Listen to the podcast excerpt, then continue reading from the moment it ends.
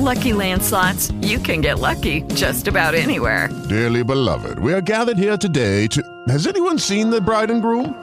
Sorry, sorry, we're here. We were getting lucky in the limo and we lost track of time. No, Lucky Land Casino, with cash prizes that add up quicker than a guest registry. In that case, I pronounce you lucky. Play for free at LuckyLandSlots.com. Daily bonuses are waiting. No purchase necessary. Void where prohibited by law. 18 plus. Terms and conditions apply. See website for details.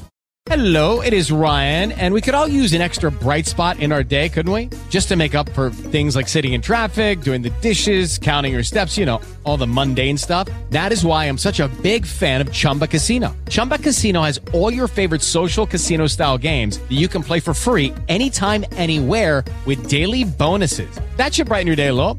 Actually, a lot. So sign up now at chumbacasino.com. That's chumbacasino.com. No purchase necessary. VGW Group. Void were prohibited by law. See terms and conditions. 18 plus.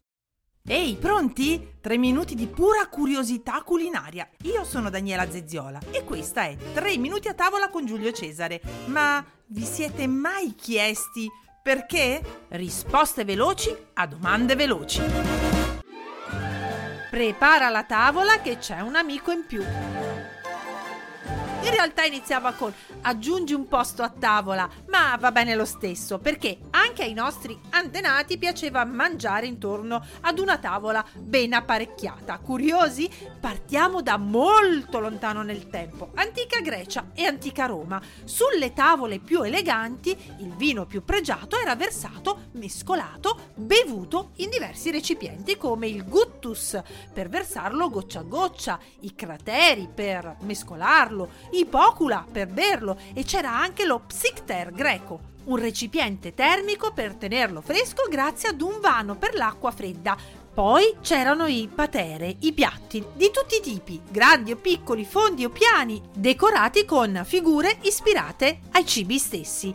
E comunque nell'antichità si mangiava sdraiati, seduti mai, solo i romani si sedevano a tavola, ma in segno di protesta, una sorta di sciopero, come per esempio Catone, quello della cheesecake, che dopo la battaglia di Farsalo, per protestare contro la perduta libertà e la tirannia di Cesare, non fece lo sciopero della fame, ma mangiò seduto. Ora però macchina del tempo puntata sull'età rinascimentale. Nello specifico, imbuchiamoci in una festa rinascimentale per curiosare qua e là tra allestimenti portati, organizzazione e segreti. Una festa in grande stile, però quelle organizzate per sfoggiare potere attraverso lo sfarzo, la ricchezza, la magnificenza. Senza invito non si entra, ma noi, come ho detto prima, ci imbuchiamo lo stesso.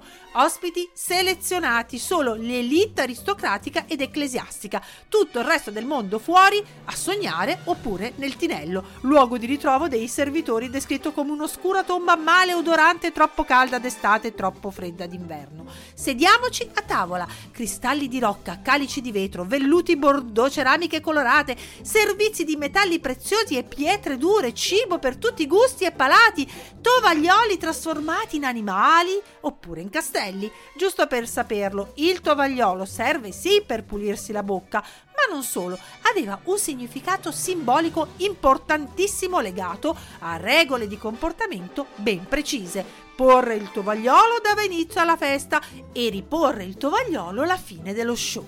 Parola d'ordine perfezione in tutto. Per questo motivo c'era una squadra di professionisti sul pezzo 24 ore su 24, soprattutto il maestro di casa, dalle mille responsabilità legate a tutti gli aspetti della vita di corte, compresi gli eventi straordinari come le catastrofi naturali. Era colui che assegnava i compiti nei banchetti. Poi c'era il credenziere invece che si occupava dei servizi di credenza. Sua responsabilità l'allestimento, la pulizia, la conservazione della credenza preparare dolci, confetti, acque odorose, sorbetti e altre pietanze fredde e piegava i tovaglioli.